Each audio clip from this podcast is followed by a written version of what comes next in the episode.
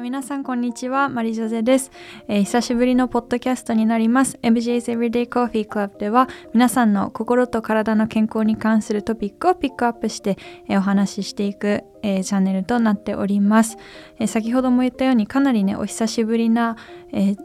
投稿になるんですけれども、えもう2022年に入って、え2ヶ月経つところですね。明けましておめでとうございます。かなり遅めの明けましておめでとうございますになりますが皆さんどんな2022年をね早速お過ごしでしょうか、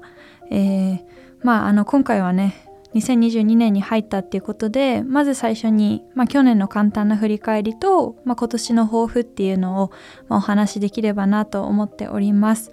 で今までですね私は台本をこう作ってね結構あのきちっと全部読んでいたんですけど、まあ、今年はもうちょっとなんだろうな固くなくありのままの自分をお届けできればなっていうのを思っているのであえて台本は作らずにですねそのまま、えー、素直な私を表せればと思って、えー、ちょっと頑張ってね話していこうかなと思っておりますので皆さんもリラックスしてね聞いていてください。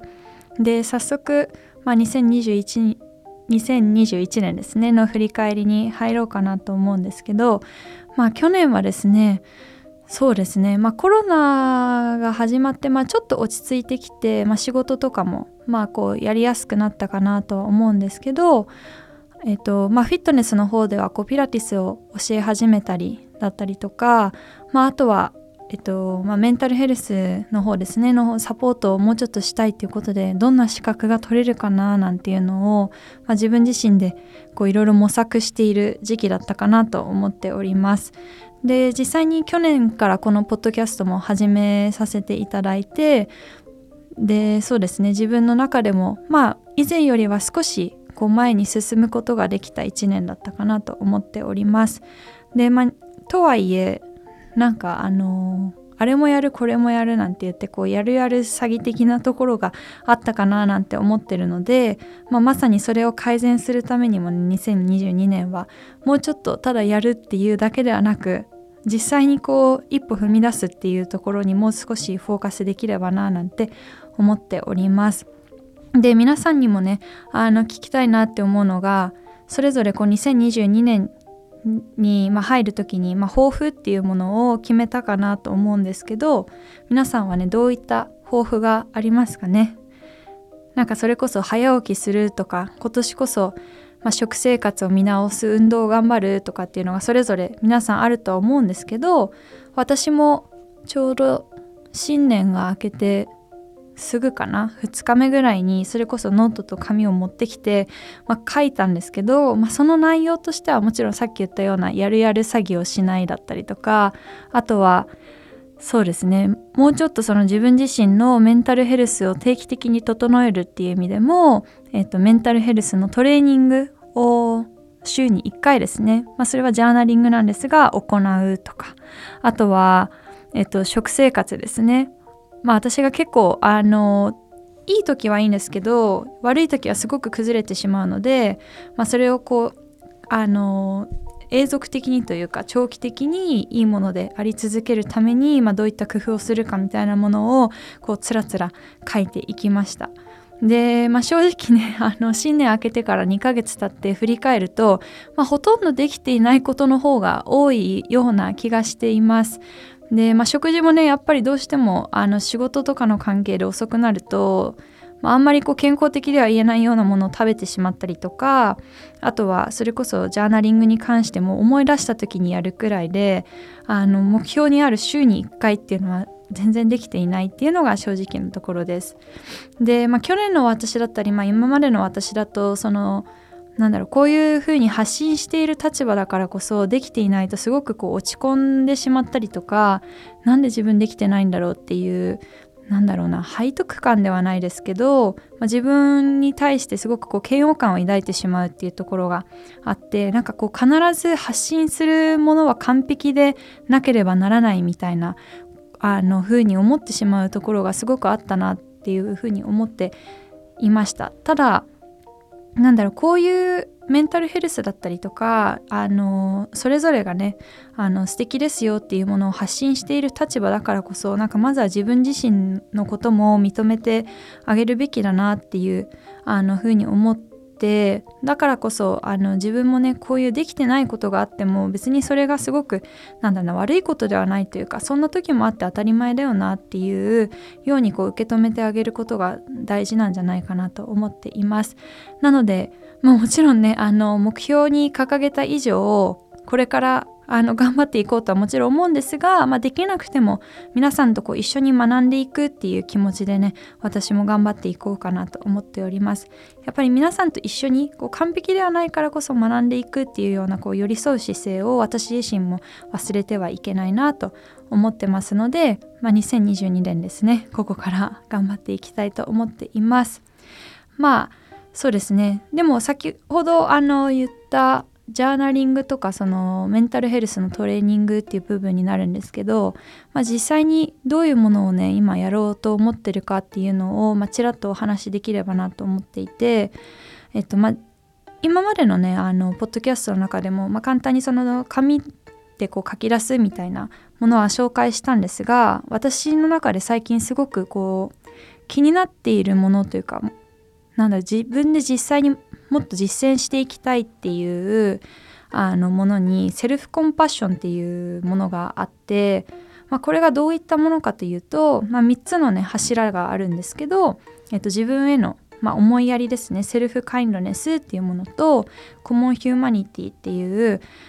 共通、まあ、日本語で言うと共通の人間性。でもう一つがマインドフルネス。これはまあ皆さんヨガとかでねよく聞くとは思うんですけどこの3つがこのセルフコンパッションっていうものの、えー、大事な3本柱になっています、まあ、自分にね対しての思いやり、まあ、例えばお友達だったり家族だったりに対して自分たちが与えるような優しさや思いやりを自分にも与えてあげてで共通の人間性っていうのはそれこそさっき私が言ったように完璧を必ず求める必要はなくてみんながそれぞれ完璧でないからこそあのこう素晴らしいっていうのをあの、まあ、思い出す。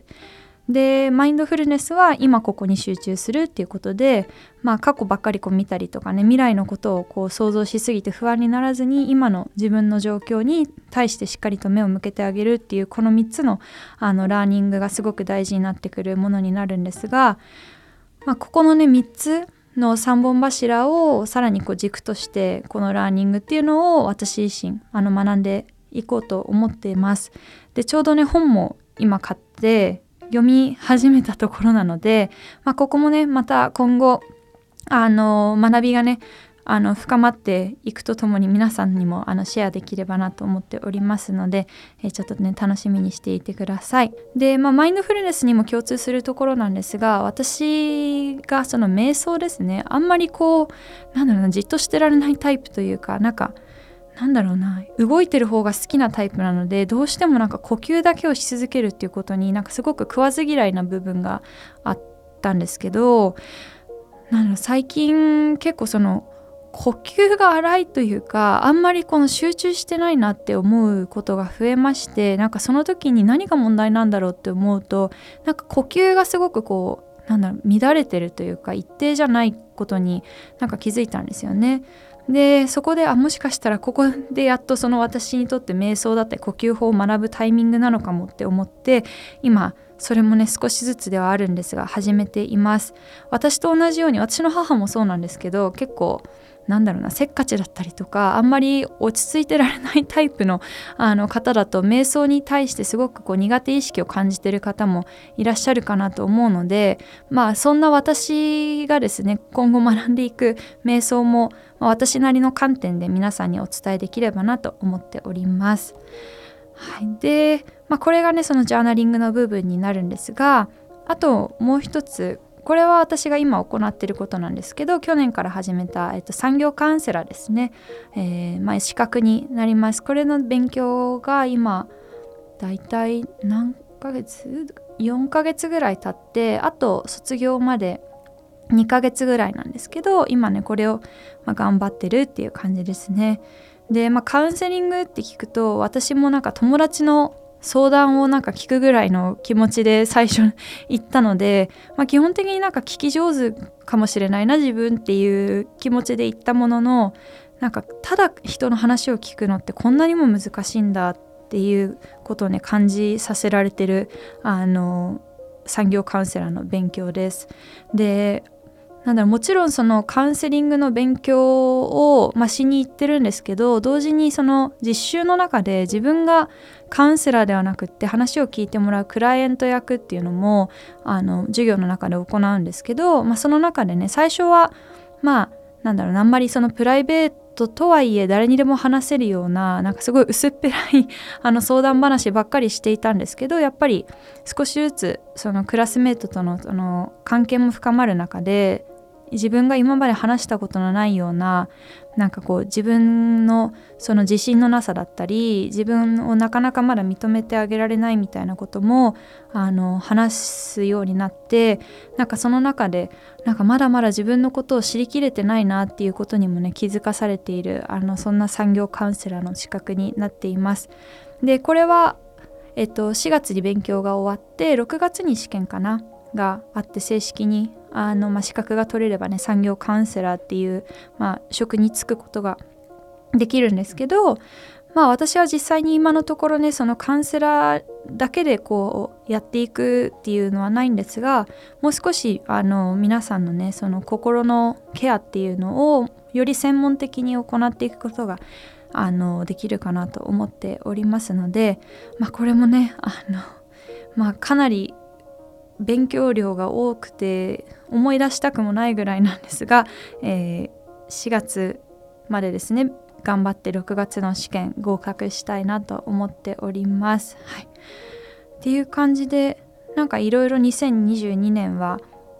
いろんな抱負をそうですねあげたかなああと最後に1個最近書いてる、まあ、コラムがあるんですけどウィメンズヘルスさんの媒体の方でえっと、書いてるコラムでなんか最初はそれこそこのポッドキャストの延長線上としてなんかこうメンタルヘルスに特化した記事を上げていこうかななんて思って書き始めたんですけどなんか正直なんだろうなこうじゃあ不安の対処法とかメンタルヘルスのなんだろうケアの仕方っていうのって別に私でなくても書けるなっていうのを感じてなんだそこから、まあ、私はこういう勉強してるからこそ私のこのなんだろうな視点で見る、まあ、世の中のなんだろういろんな気になることをあの書いていこうと思って、まあ、それも今ね書き始めています。でなんだろうななんか途中どうしようネタがなくなるかもなんて思ってたんですけどなんだろう結構あの日常生活の中で気になるポイントっていうのが意外と多くあるなっていうのをこのコラムを書いていて感じています。それこそ今結構ね気になってるトピックだと、まあ、結婚だったりとか、まあ、出産だったりとかあとはまあ、男女間のこの前書いたのは紐関係かな。なんかそういった あの本当に普段だとね別に気にも留めないようなものばかりなんですけどなんかそういうのをもう一回ちゃんと噛み砕いて考えていくと意外とねなんだろう私たちの心の部分例えばなんか自己肯定感とかそういったところにすごくつながってくるものが多いなと感じていて私自身書いていて気づきもたくさんあるしなんかすごく勉強になっているコラムだなと感じています。あのこれはね結構恋愛のトピックがまあ多くなってるかなと思うんですがきっとあの男性の方が読んでもねなんかまた新しい視点を獲得する あのいいチャンスになるかなと思うので是非読んでみてください。でそうなんか思い出したのが私の母親が結構そういうなんだろう細かいところすごく気にするというかなんかテレビである人の発言とかに対してすごくそのなんだろうこう男女間の、まあ、差別とまでは言わないけど、まあ、なんだろうなそういうやっぱり男尊女卑的な部分をすごくこう気にしたりとかっていう人だったので、まあ、きっとその影響なんでしょうけど、まあ、そういうところをねやっぱり私も引き継いで あの気になっているのかななんて思ってるので、まあ、そういったところに注目しながら今後もね、えーと、コラムの方も書いていければなと思っております。でこのポッドキャストも、まあ、最近はねちょっと止まってはいたんですがまたここから2022年ね再出発っていうことで、えまた皆さんに発信を続けていければと思っておりますので是非皆さんも2022年の抱負でいろいろ挙げられたかなと思いますができてなくてもぜひ落ち込まずまたここからねできることから少しずつあの一緒に始めていけたらと思います。でまあ途中でね思い出した時に振り返ってみてもしできてなかったらまたあのその時はよしここから頑張ろうっていうものの繰り返しでいいと思いますので、まあ、何よりも本当に健康でね楽しくあの過ごしていけたらいいんじゃないかなと思っております。ということで今回の2022年の「まあ、挨拶ですね。2021年の振り返りとそして今年に向けてということで、えー、今回はお話しさせていただきました。ではこちらの番組は、えー、毎週水曜日ですねお届けしています。皆さんと自由にねおしゃべりできることを楽しみにしています。ありがとうございました。マリジョゼでした。